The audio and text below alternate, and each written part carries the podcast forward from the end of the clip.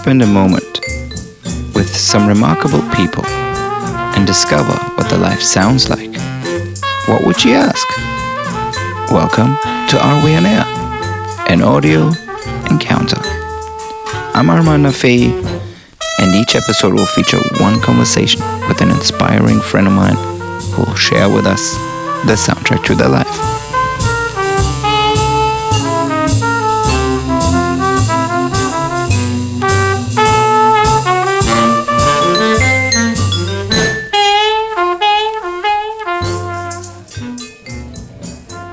Greetings and welcome back to another episode of Are We On Air? If you can hear birds in the background, that is because I'm currently enjoying the beautiful views of Topanga, California. And I thought, what a great segment to our guest this week, who's not only a big lover and collector of exotic birds, but also one of the, most interesting high profile artists of our time, at least in my view. His name is Carsten Höller born to German parents in Belgium and living between Stockholm and Ghana. You might know Carsten's work as they're usually quite big and experiential, meaning the public is part of the artwork, which is exactly what I love doing creating spaces for people to interact with it or each other.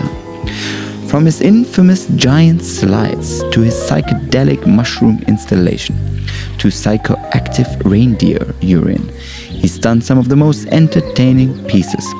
Carsten and I first met in 2009 in London at his and Miuccia Prada's now infamous The Double Club, probably one of the coolest places I've ever been to.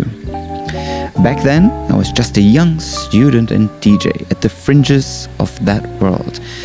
But fast forward to 2017, where I had a full circle moment, where I was asked to co curate the three day long resurrection of the Double Club during Miami's Art Basel.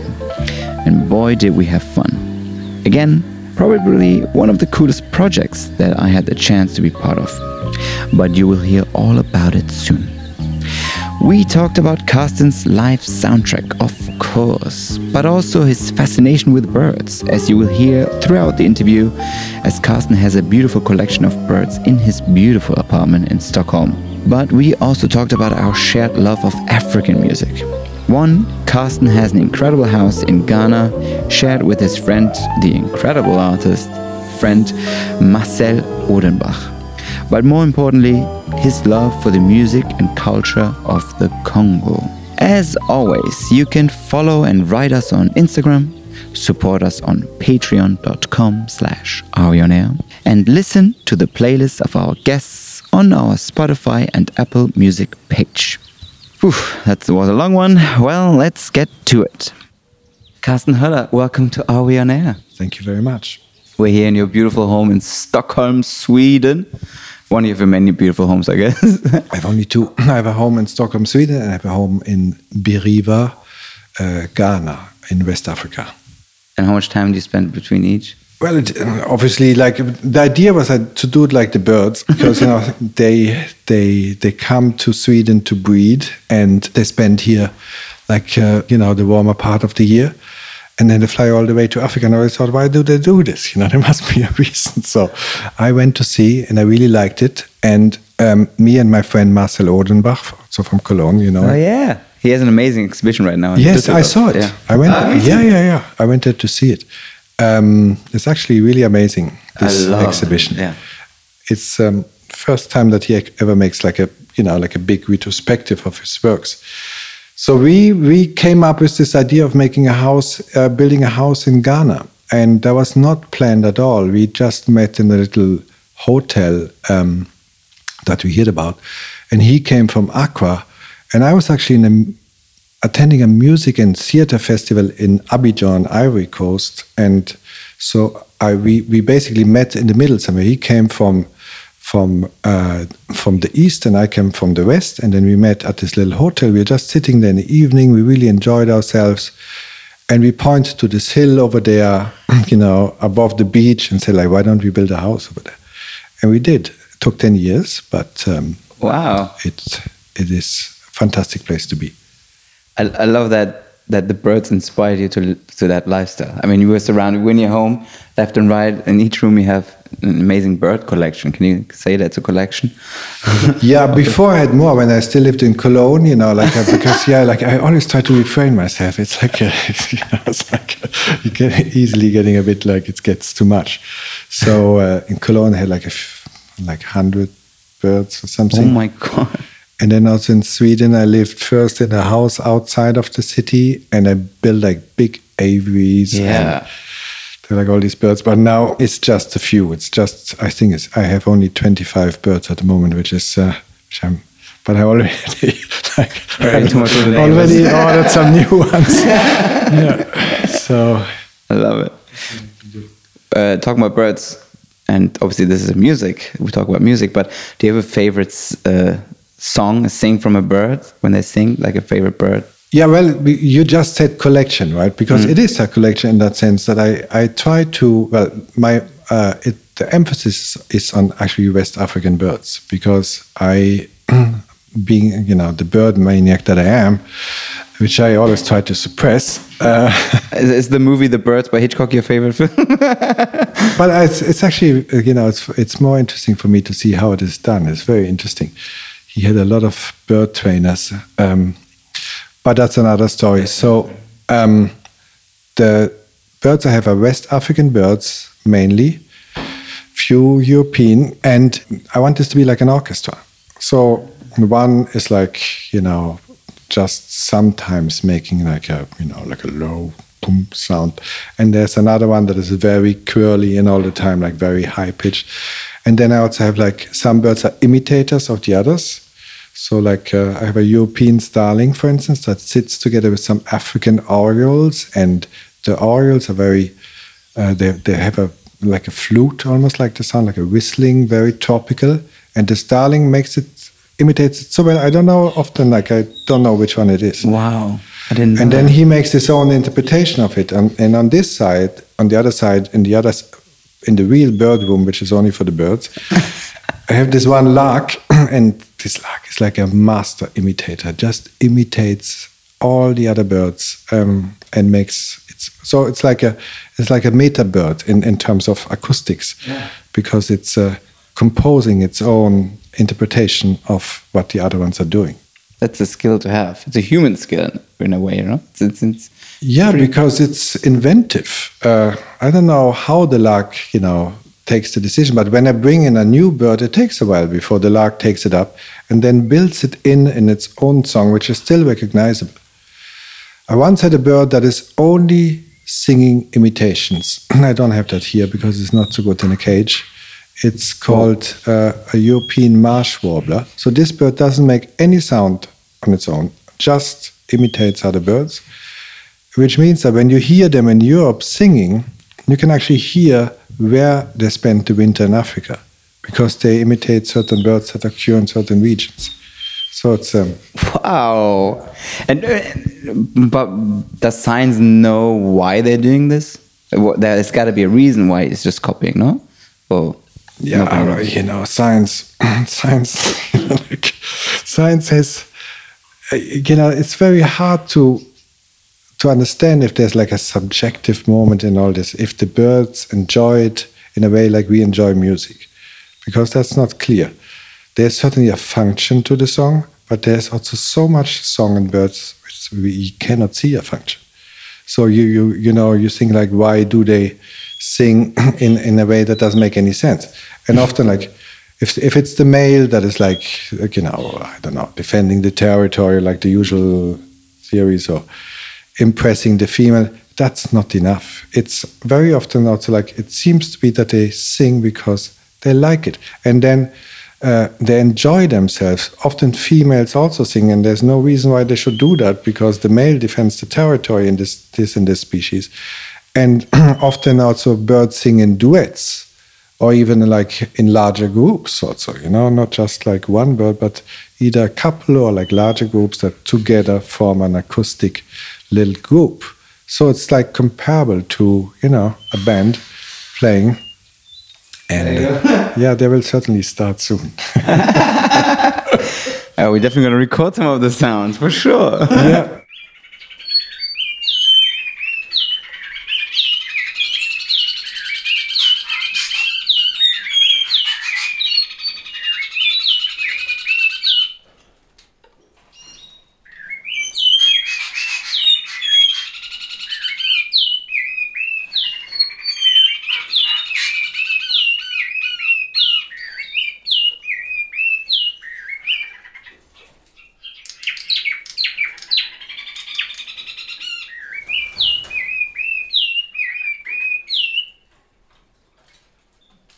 One of the sounds that I'm on the quest for is your sound, the soundtrack to your life. That's why we're doing this little interview series.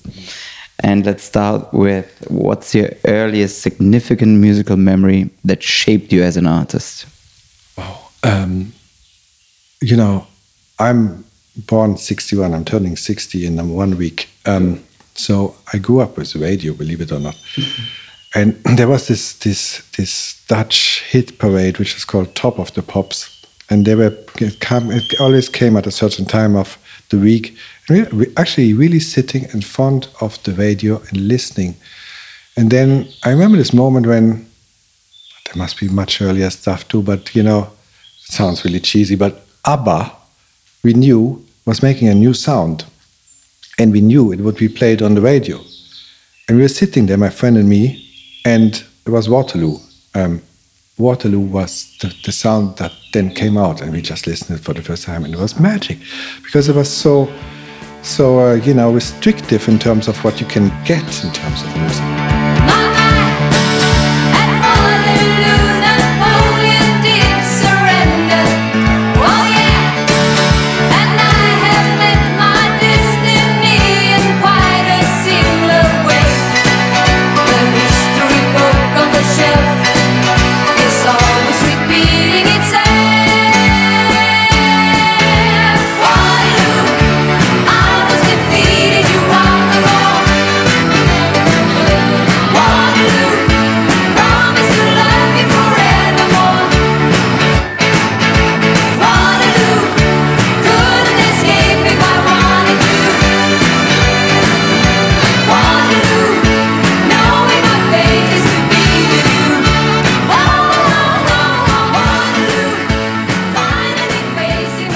The first record I ever bought was um, "Rock Me Baby" by what's his name again? McGee.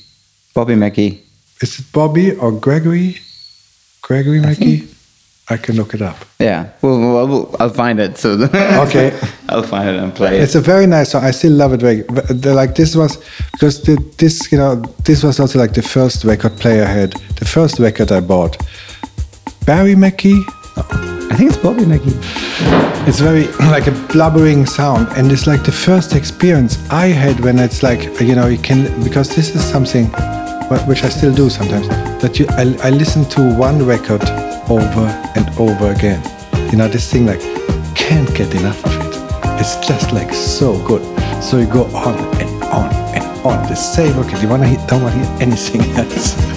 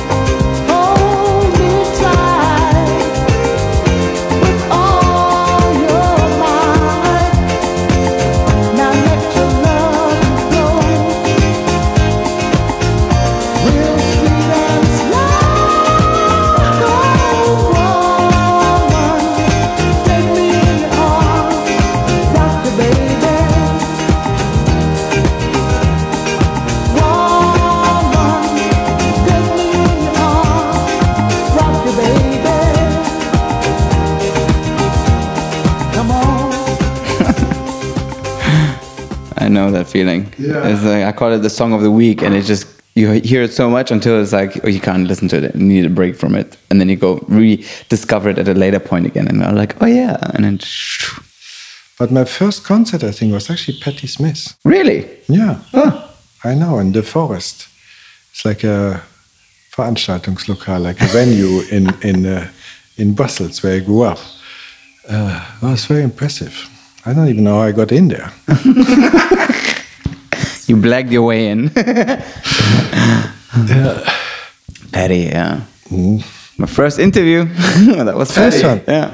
I mean, that's where you started. I'm okay. Where do I go from here? but going back to you, uh, I mean, you're one of those artists. I we worked together semi before on the, on the Prada Double Club or associated together. Um, and you're one of those artists I just admire so much because we speak or at least that's my perception, the, the, same language when it comes to like spatial design and and and how you work with spaces. I mean, we're in your home now, and also with the birds. I mean, there's so many common nominators between. That's why it's very interesting. That's why I have a million questions. But to stick to the format, how would you describe yourself with three songs?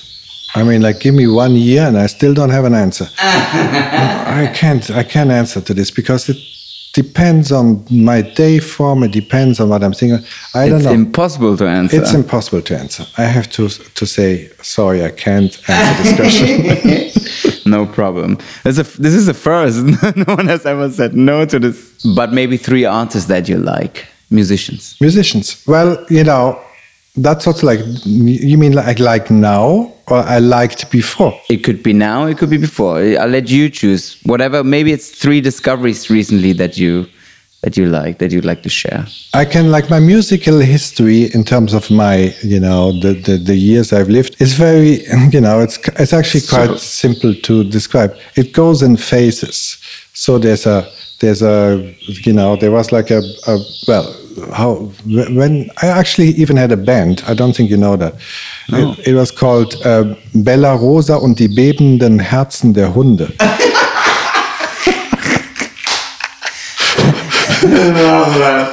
that should be the name of your space. Yeah, yeah I mean, like maybe you want to play one of these songs, but just like that we because we had we we, we, performed twice. We made two concerts. It was me and a friend, Thorsten Hakebrand.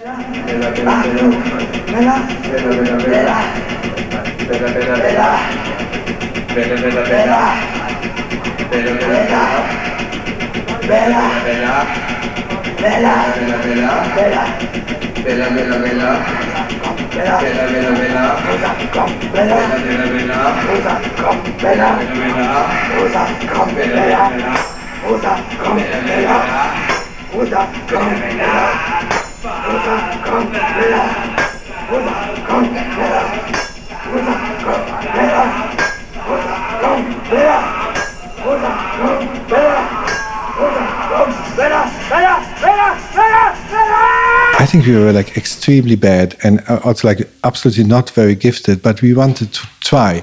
And we were like heavy under the influence of, uh, you know, like I, I, I studied in Kiel, I studied agri- agricultural sciences.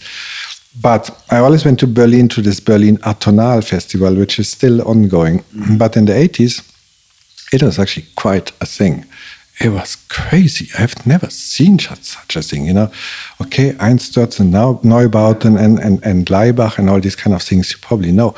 But there were like so many weird bands. and It was like violent and it was like, you know, like it was it was incredible. I was overwhelmed.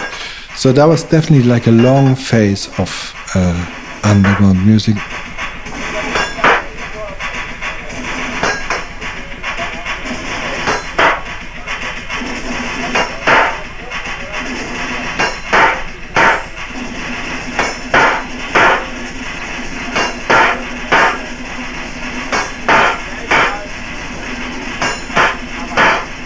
And then I had a reggae phase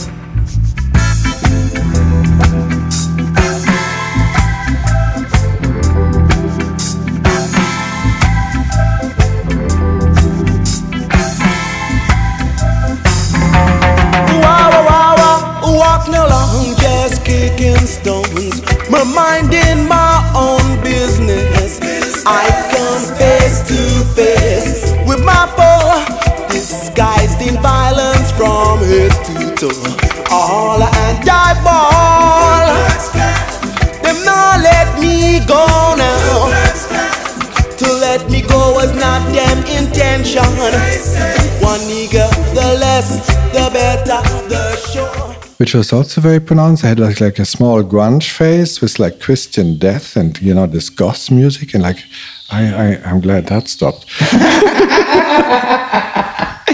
I'm happy I'm in my nice, cozy apartment listening to birds now and not getting beaten up somewhere in dark in a dark basement in Berlin. so the reggae phase also took a while. I was very fond of like say Steel Pulse and bands like this. You know that was really um, big for me.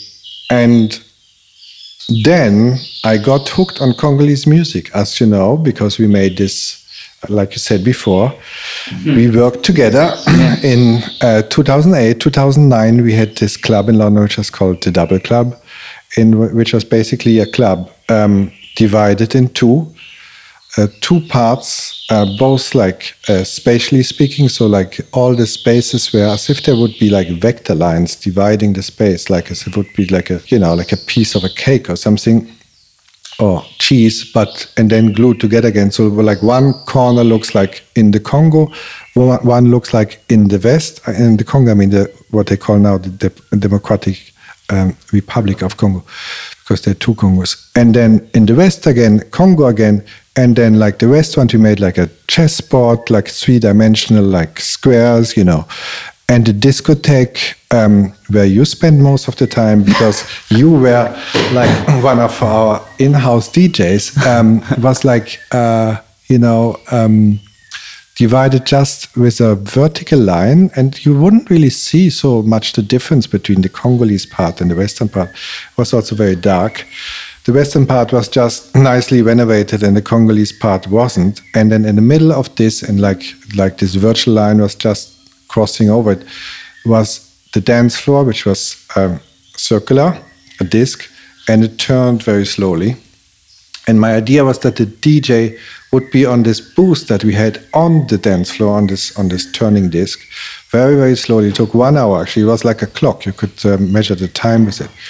And so half an hour in the Congolese section would be a Congolese DJ playing Congolese music, and half an hour in the Western section would be a Western DJ playing Western music. But everybody hated that. We we did this at the beginning, and it was really not as Impossible to, yeah. especially the DJs, by the way. yeah, because it's hard to build a set when every half an hour you have to stop. Yeah, it's like what four songs, five songs. But then, then I don't know. Like having, I saw like one influence for me was I don't know what the na- what the name of the place was, but I've been in Japan once in a music venue, which was great. They played fantastic music, but what they did was that they stopped the music suddenly, like you know, when the time was there, and there was like half an hour silence, and people started to talk to each other. Oh wow! and you know got drinks and it was nice and and then you know people were having fun and then suddenly the music starts again. But like you know slowly and then gets wild again and then stops again. And i thought that was so brilliant and i felt very much uh, at home in this kind of scenario so i thought it might also work with the western versus congolese 30 minutes 30 minutes but it you know in london we didn't didn't get I very didn't far with that. this but my congolese music phase um, Do you remember a couple of tracks from that? That was played at the Double Club in London from the yes, of course. We had like um, you know we had like a like a few playlists because it was the idea was like that um, you have we had three different spaces: restaurant, then the main bar space in the middle, and then the discotheque. So if in the discotheque there was Western music, often live, um, Fridays live music, then we would have Congolese in the main space and then it was more like you know say like older congolese music which is more like uh, very guitar based More like instrumental. yeah, like franco more- yeah. Bazuwa ya bosenzi mama munu e bombabomba mabe nga nazalaka na mobali na yo. Nabombamaka o kondimaka te lelo nandimi liwa e lelo nandimi kosasa okoma kosala bazuwa lokola mwana moke. Yo moto okoli bayebi yo mingi bandeko tokowela nde nini ye bazuwa ya bosenzi tikatika. Bombabomba mabe nga nazalaka na mobali na yo nabombamaka o wandimaka te lelo nandimi liwa Tabule, Rochero, genau, these people.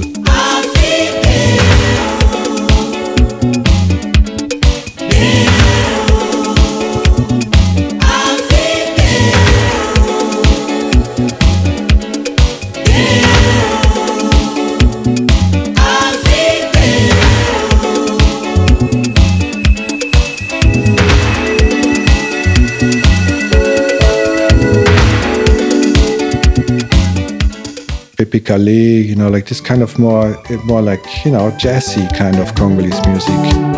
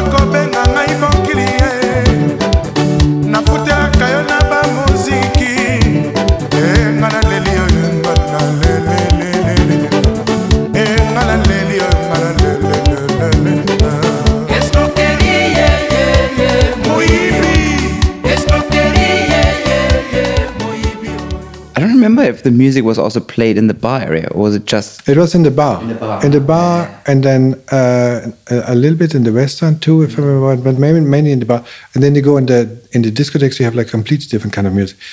And on Saturdays, we had every Saturday a Congolese band playing in the disco space, and then we would have Western music, sometimes even also live with Pam Hawk and people like that, for instance, in in the bar uh, and restaurant area.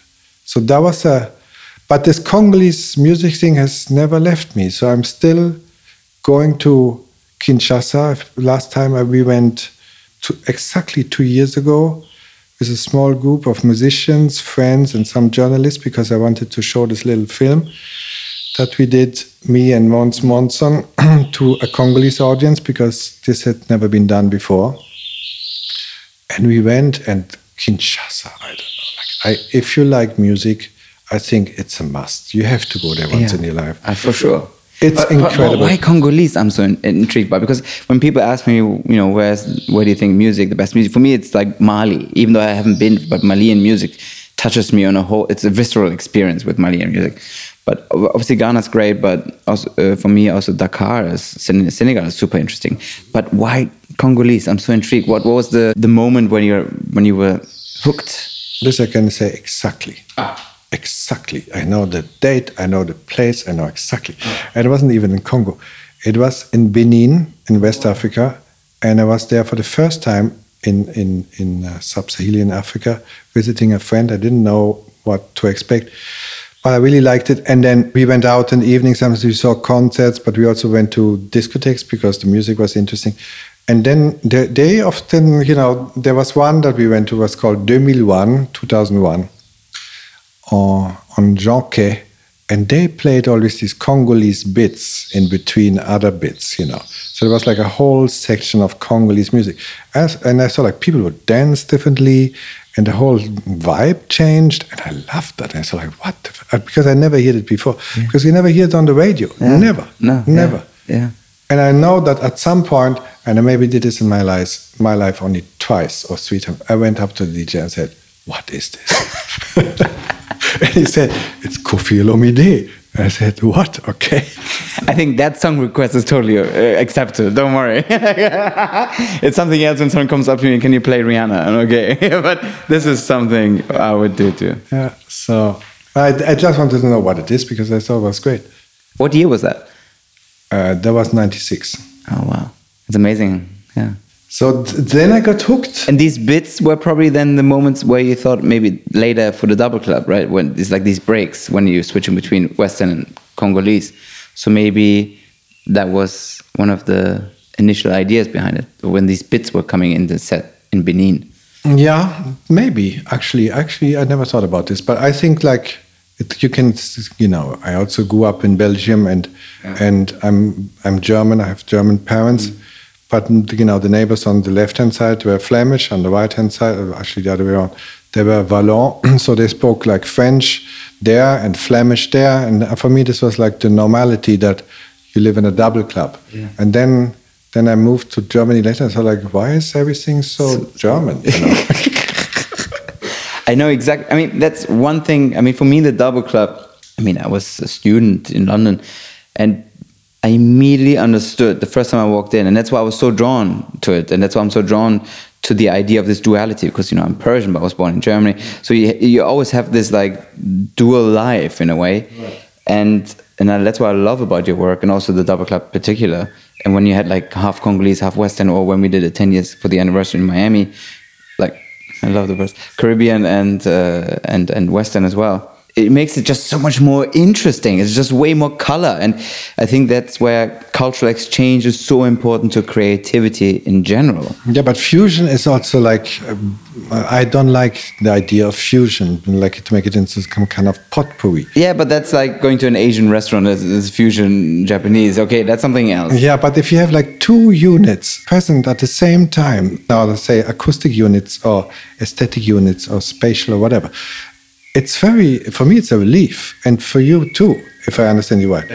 Because I don't like this idea that you have to be in one place only. It's such a luxury that you don't have to decide you know that that you know your apartment is, doesn't have to look like one thing. It can be different different parts put together. I think that's how we are much more.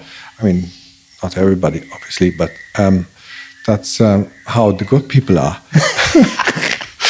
You know so The woke ones.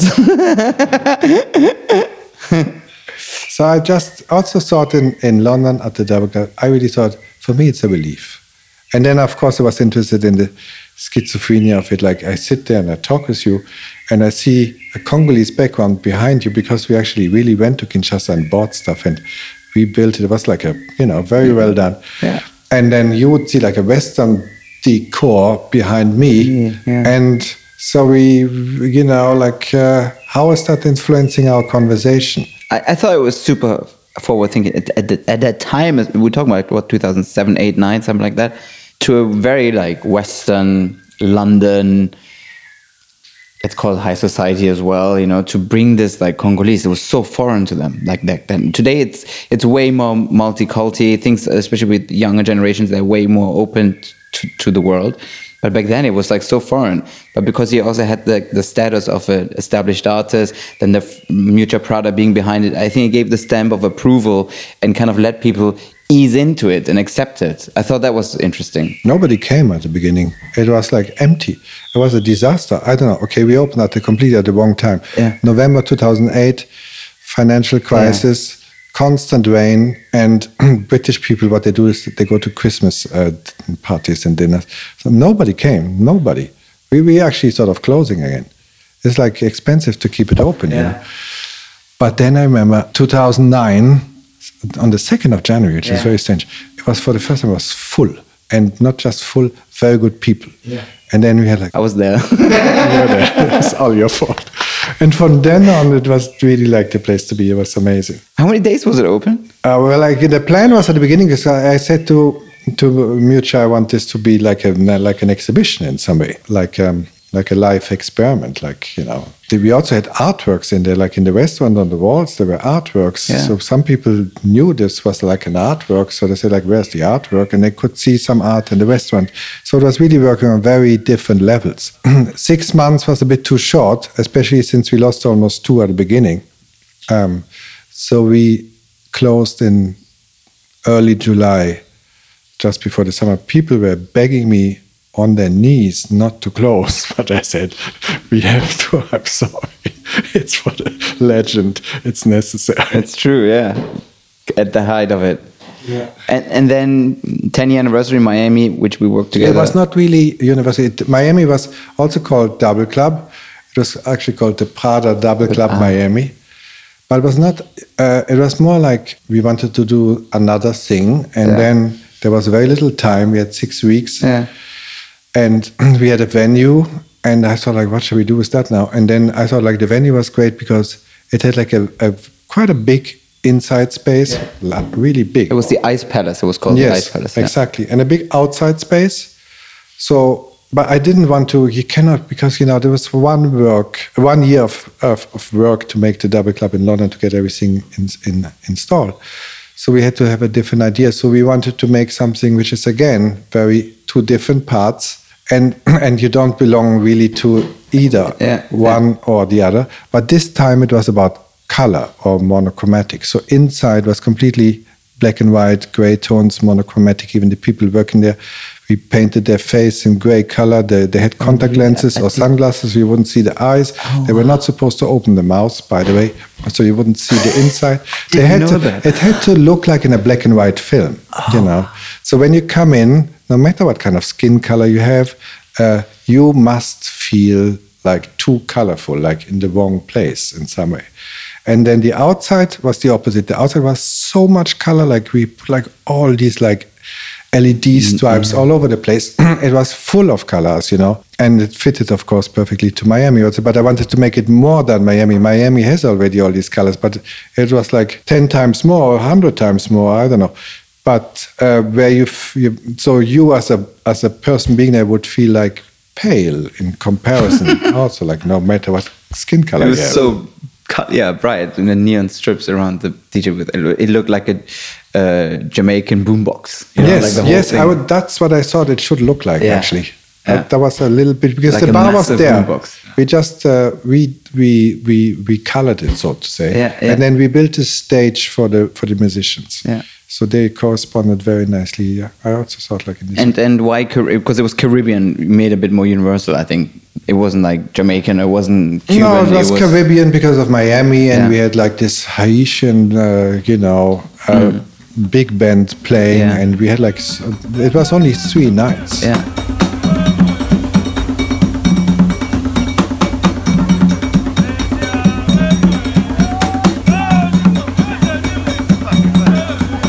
As you know, three nights. I remember. Yeah.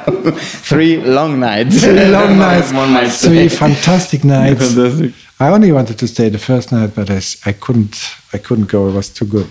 I mean, I'll never forget you, me, and Miuccia Prada dancing together. That was so surreal. I'm like, what's happening? uh, do you remember a track from that Haitian band or that Caribbean as a reference that was like the reference track for you? No, it's more like you know we we you know, Method Man and what's that Man.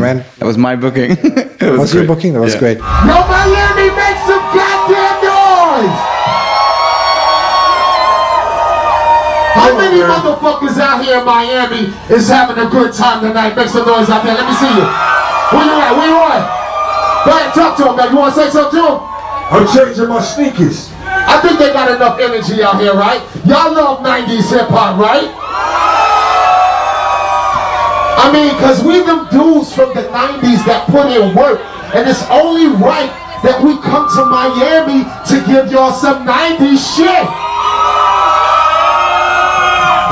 Because I know y'all tired of the shit they playing on the radio, right? Okay, so let's act out So, Matt, what you gonna do for him? What you gotta say to him? Um, I don't know what the fuck I'm supposed to say. All right, well, I'm going in there. Fuck that. Since we're all here together tonight, and I've been smoking a lot, he been smoking a lot, I know y'all been smoking a lot, we're going to take it back to the 90s. We're going to take it back to the year 1992 when we did something like this. Yeah. Let's go! Jump, jump, jump, jump, jump, jump, jump, jump, jump, jump, jump, jump, jump, jump. Everybody say hell yeah! Say hell yeah! Hey, hell yeah! Now, you know what? Like hell yeah. Let's get ready! Come on! One have the whole body snatcher. We both can tell it, can I catch you? Turning up the echo to a whole type of rock. To an avenue, to an off street and off block. You're turning out to do the same damn thing to a solo. What blood dirty? That's the whole break break. When you get it, maintain the rope. To have the right style of the bro. Cause 92, I take a whole crew. Give them a punch at the boat, not all of it go to. You ain't take for step of more, you can't pop a sticker because I was born with it. The fucking dollar devil put you in the lap level of death. The one, two, three, you pay. I get action. So let me jump, put your luck in. Like waist wayside pop pump, pump it in your back, jump. And let loose with the juice when I shoot up. I'm too hot. She said got four juices, two pop. Straight out of Jersey. Lord, meet my brother, I'm fashion. Time was attraction. I liked I, I like everything. I like uh, Princess Nokia, for instance. Yes, I thought about her. It's in here. I'm the Nelly in the party with some rocks for ears. I'm a slave for you, baby, Miss Britney Spears. I'm a Clover, she a Taurus, bring it on for cheers. And I'm sexy like Christina when I dip below. Not an H-town girl, but I rodeo. Yippee yippee Kaye, welcome to the show. It's an all-girl party, clothing optional. You were also fantastic. I you was made fantastic, a yeah. great job. Thank you you. were like really making it like it was like because I love that sound. I love that world sound. I love being eclectic, you know? And that's why the colorful room inside was totally speaking.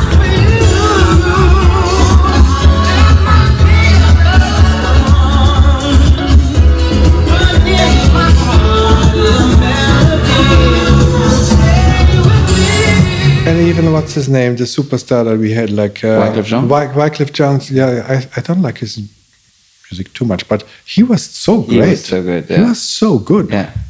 You know, I reconsidered his music. I really, it was fantastic. Everything worked out very well. Let's go. Gonna you and make you Yeah. want me. Now that I escape, sleep, walk away. Those who can relate know the world ain't cake. Jail bars ain't golden gates. Those who fake, they break when they meet their 400 pound. If I could rule the world, everyone will have a gun. In the ghetto, of course, when get the up and on their horse, yo. I kick around drinking moonshine. I pour a sip on the concrete for the deceased, but no, don't. While Clef's in a state of sleep, think about the robbery that I did last week. Money in the bag, banker look like a drag. I wanna play with pelicans from here to back. Perfect. I mean, people, it was the hottest thing that Art Basel Miami for sure. Have you recently discovered something? That you just came back from Ghana, like musically speaking, that you're like, oh, that's a new interesting artist. Because global pop is huge right now. Like, I think it's which is interesting to me that now it's with also with younger generations, the sound is traveling. Even the language might be different in different countries, but the sound is very similar. You have a lot of Latin influence, you have a lot of African influences. Uh, the Afrobeat is super popular right now, which I think is great. Um, you know, there's amazing artists coming out and release, releasing on a weekly basis. But yeah, maybe you've discovered something on your travels recently. Well, as I said, like you know, I'm still hooked in my Congolese bubble, so I'm following that mainly. And I think there's some very interesting stuff coming up. The young people, it's like they call it generations. So like the first generations were actually the first. They were still like you know performing under the Belgians, and then after independence, and then so. But now we are like I don't know sixth generation maybe the seventh is just coming. So people like, for instance, Putna Filet or Fabregas, Le Métis Noir. Eh, namoni mundu amutami mwasi na ye deri ya lino 12e dan odi ye mabena na motema la femme de l'homme apakolaka na ye barouge a lèvre te batiaka na bango ye mpe baasile te. Epa bana verni baplaka ye nano te nga nakataka ye. Nga moko manzaka ya maboko mpe ya makolo na mino nanga mpo yaza pliske pom teri ya lino na simplicité kolekata ya bamamelo elle est parfaite plus que parfaite. Alino aza na mokisa kokonzelenge ezanga suka sola nzoto na ntina paradis shege marginal mobutu azanga mokisa kokonzelenge ezanga suka soki nazanga journe nanga pepe mamoni journe nanga pepe journe nanga pepe ya dudu besa étudiant picho busol You know, people like that, Héritier Watanabe. I think they're amazing. They do fantastic music. Raoul, R.O., les grands moineurs. Quand tu réussis, c'est grâce à eux. Et quand tu échoues, c'est ta faute. PDG Lucien et Bata. Ah, mi, HM, demande pas bouger les reins. La belle animation de la team Wata Afrique, Europe et danser. Ça peut t'en foutre. Et dit t'en foutre. Roger Ndonga, le colonisateur. Patrick Meka, hombre jeune, roi des blousons. Hey, hey,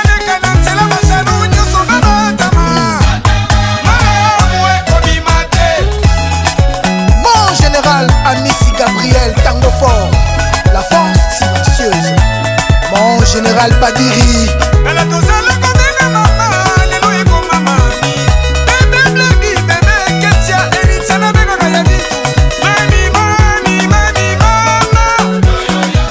Maria Milagros. New Concept Management.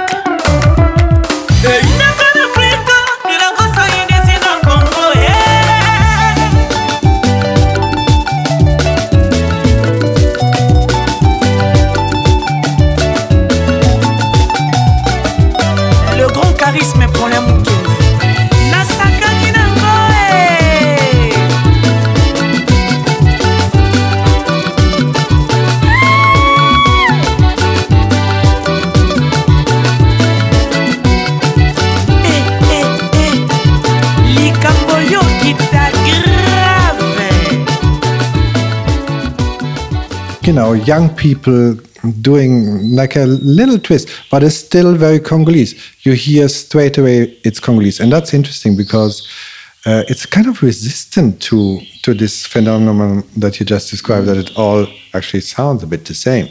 You know, you don't often don't know anymore if this comes from Nigeria or from Los Angeles suburbs somewhere or like something. It's all the same in some way. It's like very similar. Like uh, you know, the beats, potpourri. yeah and the mixes and you know like also the, the way how this is performed. So it's not similar. It's it's it's very you know that's not the right word. It's more like there, there's a level of trickiness in it which is also due to technological advancement certainly that makes it you know um, as if you know like an algorithm almost has written it.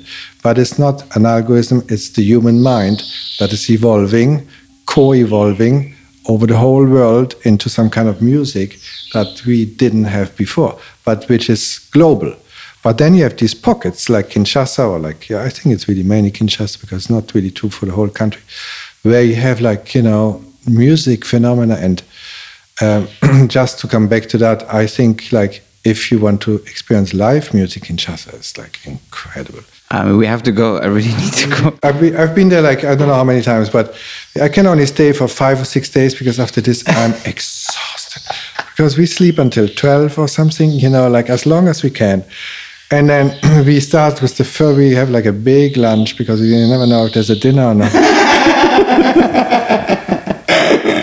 and then we start with what they call like a repetition, which is uh, like a mini concert, but it's already a, a concert. It's like the sun is still there, and you know it's often outside. It's very nice, and there's like jamming sessions and stuff like this. But then it can go on like you know like the, even like on a Monday or Tuesday. It's like every day of the week there is concert after concert after concert, and that's what people live for. This is like their identity is based on with whom whom they listen to, who's their biggest hero, you know. And there's always like the main acts, but there's always like so many other ones um, coming up. So uh, often branching out from from like uh, you know big bands like Zaïko Langa Langa, for instance, which has, is a band that has been existing for 30 years or so. There's one main singer, he's still there, but Zaïko Langa Langa has created probably so many other bands that were branching out from there that were in there or like uh, you know like at a certain point and then people get big enough so they make their own thing and they so but they take in young people again so it's like you know this is not a band of four or five people we speak about 20 or 30 people Wow. so it's like a, you know like an organism that rejuvenates itself Wow. Okay, next time you go, you let me know. I'll come with you for exactly five days. i will let you know I want to do an Africa tour anyway, also for We On Air. I want to go into each of those countries that I'm intrigued by, sonically speaking, dive deep into the culture, meet local musicians, and, and, and just bring that music to a broader audience, right? I mean, for sure. But uh, talking about live organisms, I love your mushrooms, and mushrooms are a hot topic, obviously, right now. You have a little, a little mini, miniature sculpture here, which I think It's a little between where I have like uh, three double mushrooms. Um, so it's always half, it's like a double club. So it's half one mushroom and half another mushroom. The only thing that uh, when we choose how to put these, they, they cut vertically in the middle and then glue together again. But Are uh, these real mushrooms? No. no, but they. Uh, so I have this guy who picks the mushrooms in the forest, and makes the, the you know makes a mold and then makes a positive form. Ah. He's a specialist on this. So half of them is always a fly agaric, Fliegenpilz.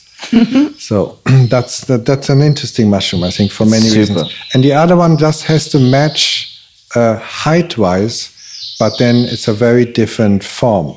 So it's a bit like a clash of forms, which uh, which you know, like you want to put this together in your brain. So it's like a kind of, it's like a there's a dissonance in it, and it makes you feel slightly uncomfortable, but it's also beautiful.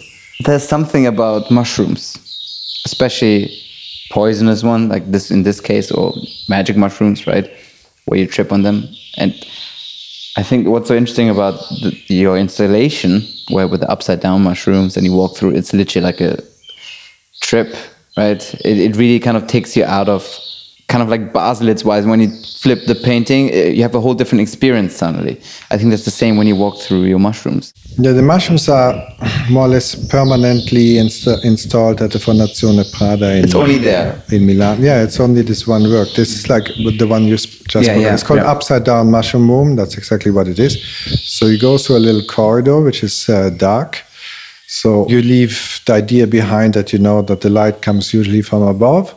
And then you continue this little corridor, and then you see light coming again from the other side. And then you come into this room, which is upside down. So the, the, the lights that should be on the ceiling are on the floor. So you're walking on the ceiling. And the mushrooms are uh, hanging down from the floor, and they're, they're quite big. Like some are maybe the smallest one is maybe one meter, and the biggest one is maybe four meter. And they also turn Hmm. very slowly. That's your theme, a reoccurring theme, the, the spinning. Yeah, I had this like uh, I don't know how I came up with this really, but I thought like a, if mushrooms would spin, this would be so hard to understand that it would be a perfect way to make people, you know, crazy. Like so, I made I started with mushroom suitcases, which is like replicas of mushroom, which I did myself with in clay or something, but they look very real. and then Fliegenpilz fly agaric, and I painted them in, in different colors, actually, not just red and white. And then I put them in the forest with a little motor under them, and they were driven by solar energy. And the idea was that you, you know, somebody goes in the forest and sees a turning mushroom and just can't understand. and this is so interesting. I think, like when you see things that don't fit in anything that you know or that you can predict or that you have heard about, you know, it's just something out of the ordinary. So you don't know what to do with it. And this moment I find very interesting. When you're standing there and you're like just, you know, in awe, I think you say like in English. In awe. In awe. Yeah. Exactly. I cannot pronounce it. I never said this before. Really? No, I'm in awe. now I'm in awe. wow. And if you would score that room, that installation, to give it one sound, like one song, what would that be? It has to be sense. Even the motors, we worked very, very much on the silence. I would even try to make like, you know, you can make these negative silence. If you want to make this room any better, I would try to make it into a negative silence. Like those those those in crazy rooms where it's so quiet that you hear, only hear a heartbeat and it drives you crazy after 15 minutes. Yes, yeah, and you can do that with uh, technological means. It basically works like the headphones, but you can do it in a whole space. So that's interesting. I've also been in northern Sweden once, um, you know, and in the in the winter was we went out with a snow scooter and was so, and then we stopped the engines and it was like so quiet that you not you don't hear anything. It's amazing. It's actually like a, a sound Yeah. because you hear yourself. Exactly. You hear like what is happening inside your body. I had that when uh, only once as well when I was in hiking Machu Picchu and when we were at a certain level and I just let the group go and I just sat down. I've never heard this kind of silence in my life before. I mean, really, we were so high that you don't even hear insects anymore. You know, it was like uh, so. It was just like the sky. You were by yourself. There were no winds, nothing. It was just pure silence. Scary. It's really like, because you're just with yourself. Then it's really uh, it's an eerie feeling. Beautiful, but an eerie feeling. Yeah. But uh, when you work in general, or when you have an idea, do you, do you listen to music? Like, do you sit here in your house or in your studio? Do you have a studio? I don't even know. Do you have a studio? Uh, I have a workspace there Yeah. behind where I, I have a studio slash office Mhm. where uh, which is not very far away. I don't go so often there. Maybe once a week. If it's a good week. like, you, know, you wait for the, the, the higher spirits to no, no, no, no. We don't. I, we, you know, we don't need to sit physically in the same room. We communicate Yeah. by other means, and then I like to be alone when I work, especially in the morning. yeah. And um, no, because music for me is something I listen to, and then I really want to listen to it, and that's why again I love to go to concerts. I like to listen to music in my car. Um, sometimes I put it on. I put it on loud. I don't want to listen to it when I work, when I do something. I don't even, you know, like use it as a when I do things that I, I don't need to concentrate on something. It's an active thing for me. But that has to do with the birds, I think. Because I, you know, I'm so sensitive to my whole bird thing that I, because I'm always like listening for birds, you know, automatically, nothing I can do about. I even wake up in the night because there's a bird, you know, it, it wakes me up, and I think, what, what, what was it? That I can't, I can't actually stand back on music, and and sometimes I think I hate music, and because it's like the way how we how we have music around us is like something I find it's terrorizing me. It's like it's no good, you know. It's bothering me all the time. It's like I cannot like I sometimes I cannot do what I want to do because the music is bothering me so much. I cannot buy something because the music is bad. You know, it's like this. story of my life. like wherever I walk into, uh, like the way you mu- have birds catch your attention is like when I walk into any space. Eh, Of course, my ear immediately draws to, even if it's just like very subtle in the background. The worst is like places like when airports have music and you cannot escape it. Uh, thanks God, they're really you know disappearing. Uh, but uh, the last one, Marseille, I, I knew was one of them, and I was like trying not to fly there because like it's like, but they stopped. So very well done. But then there's even cities where you have loudspeakers outside. So in Belgium, there's the city Charleroi, which is already like very, very depressing because it had like its A very chic name. you know, it had a good time until like maybe the 60s, 70s when coal and steel like went down in southern Belgium. And I don't know, like it's, it's, it's now it's just, it's extremely ugly, but also like they put on these loudspeakers on the lamp poles. So the whole inner city is clad in music. and what are they playing?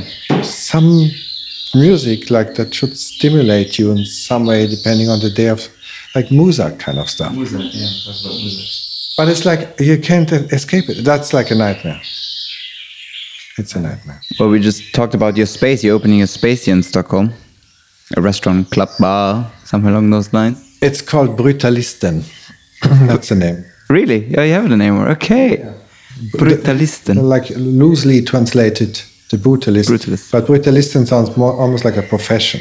yeah. It relates to brutalist architecture. So um, what we do is brutalist food. How does that look like? Brutalist food. That's very easy to describe. So brutalist food is not that you take like a, a piece of something and throw it on the grill or something. It's um, it's a cuisine which is based on the, on the idea that you use only one ingredient for every dish. So if you make a salad, you make a salad with salad. and you don't make a salad niçoise with eggs and tuna fish and, and onions and everything. So you try to bring out the taste of this plant that you want to make the salad with, which is difficult because you're only allowed to use water and salt to add. So there's no spices, but there's also no no lemon juice, there's no olive oil, there's nothing like this. So how do you make like a dressing for a salad when you just have a salad? Well, you have to think about, you know, the different parts of the plant, for instance. You can, for instance, use the roots and make something interesting out of it. You can use leaves that you ferment and make it into a sauce. You can take the seeds and extract the oil. So, you know, um, you can get the full salad taste experience because you know it's a bit like with music actually this kind of layering of sounds where the music has like a little part in the middle as if it would be mayonnaise to your daily life mayonnaise on a on a plate in all its different forms you know that's that's something that i really hate it's like a kind of kit or like a klister, something like that holds things together. And the idea is that you know the chef being like a great artist, something like this, makes a combination of different ingredients that should taste good. Okay, we know this can be the case, but very often it's not. Very often it's much more interesting if you have a good ingredient, not try to hide it under some other stuff, but just bring forward what this one ingredient has to offer in terms of taste. So I call it vertical cooking. You go into the taste of one thing instead of horizontal cooking, which is layering, taste, mayonnaise, some little decoration on top, little flowers on top of everything, you know, like this. Super interesting. And so it's a scientific approach to cooking, really. No, it's it's a cooking approach to cooking. It's more like hmm. dogma films, you know. You remember Yeah. the dogma films? You couldn't like it was making films with restrictions. You couldn't use artificial light. You couldn't use a tripod, and they made like great films, you know, like Yeah, by basically putting yourself into a square and try to work within within that box, within that square, with what you have. Yeah, but also like you have to be inventive in a new way. You don't have, don't have to be inventive and think like, oh, you know, to this ingredient matches that ingredient, um, you know, all this stuff what they're doing nowadays.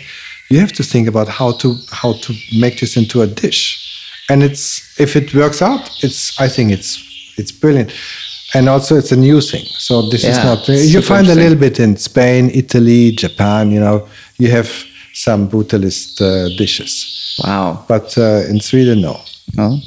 So after our musical trip to Congo, we come and eat here. So we have another trip to go. yes, yeah. So, but uh, for the Western, I've been thinking about the music a lot, and I thought, like, hmm, you know, like how shall I? Because I want this to be about, you know, like eating, but then of course you want to create the right, you know, surroundings to it. So you, you you know you need furniture. You you need to do something with the interiors, and then you also need to do something with the sound. But uh, I, I still don't know. Actually, I'm still trying to figure out. But I think Well, let's look at it. Let's have a look at the space, and yeah, it's super interesting. I want to keep it quiet. Like I will have a, a sound system. Actually, before it was a music club, and you can make the music very loud in there. And they had this Berghain kind of uh, Funktion-One uh, speakers in okay. there, which are amazing. You know, like you can really blow it up and it's fantastic, and it has these very thick walls in granite, so no problem with any neighbors. Actually, there are no neighbors. It's just offices. It's perfect. But for the food, I think I want to start without music. And that's going to be the only restaurant in Stockholm I know that has no music. You can see it in other places, you know, like it's it's uh, it's not so uncommon. Like uh, in Portugal, I've been at a show in Lisbon, and then I realized that many restaurants actually don't have music, which Yeah. is very nice. I heard that about Portugal and Yeah. Lisbon as well. Yeah, I agree. I think I think the future in hospitality, or when it comes to restaurants, I mean the future, but become a multi-usable space. Like from day to night, the space at the touch of a button changes. Yeah, kitchen closes, music starts. That's how it should be. Exactly. It's like a house party. That's really like, you know, you, as we were just saying earlier, you just move the furniture, the tables a little aside, and suddenly you dance among the chairs. It's so much more interesting. Yeah, I just showed you the organic. prototype of the, Yeah, the chair the that we do. in Mexico. A Mexican friends from La Metropolitana, and um, they uh, they made a, a stackable chair, so we can put them all on top of each other, and then we have space because it's not a big space. It's, it's quite it. small. It's like 32 people for sitting, and we have an ou- outside area too, and then you have a bar space. Amazing. Well, going back to uh, taste and music, what's your go-to falling in love or heartbreak song? I mean, I know what is not. like, you know, what was his name? The? God damn it. That was like this kind of. Very often, this is circumstantial because you don't fall in love because of a song, but there might be a song around when you fall in love, and you might experience also maybe even the process of lovemaking can be interesting together with music if this is you know the right combination so um, there's there but there's no recipe for it That's the next question. What's the sexiest song? But we're staying with loving, so you can give me two songs actually. Maybe that that uh, played a role in your past as well. Yes, I think this uh, "Walk Me Baby" is a very sexy song. I always thought like that's maybe the main trigger with many songs. They make you, you know, they put you in a certain like mood is the wrong word mm, condition, so that you are uh, receptive for this because it's a lot about letting go. It's like dancing. It's also about letting go. You need to let go your usual way how you move your body. You let it go into something else. And this letting go aspect, if music can trigger that, and you know, that's what I think music can really do very often in very different ways, and doesn't have to be something danceable necessarily. It can be classical music too.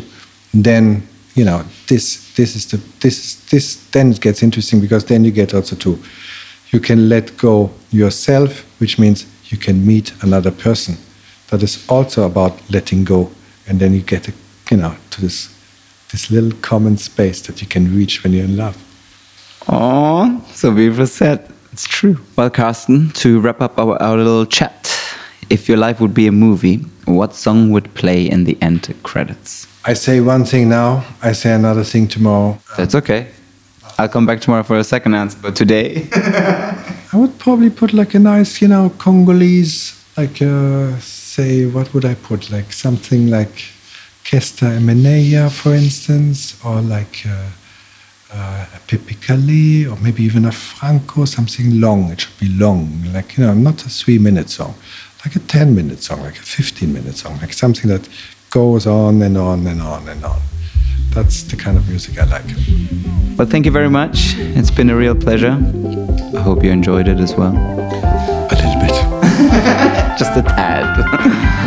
thank you, Carsten.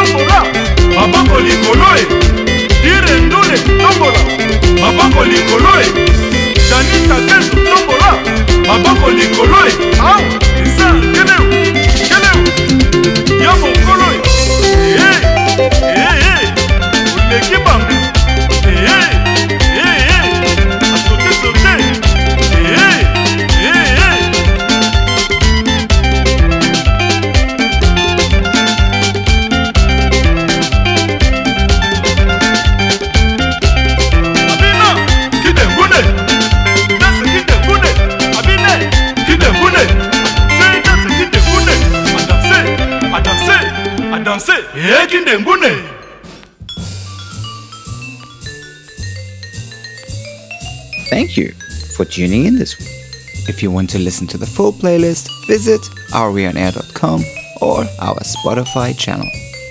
You can also find us on Instagram and on YouTube at Areonair. And a big thank you to my wonderful team at Studio Noi. I'm Armand Nafei, and I'll speak to you soon.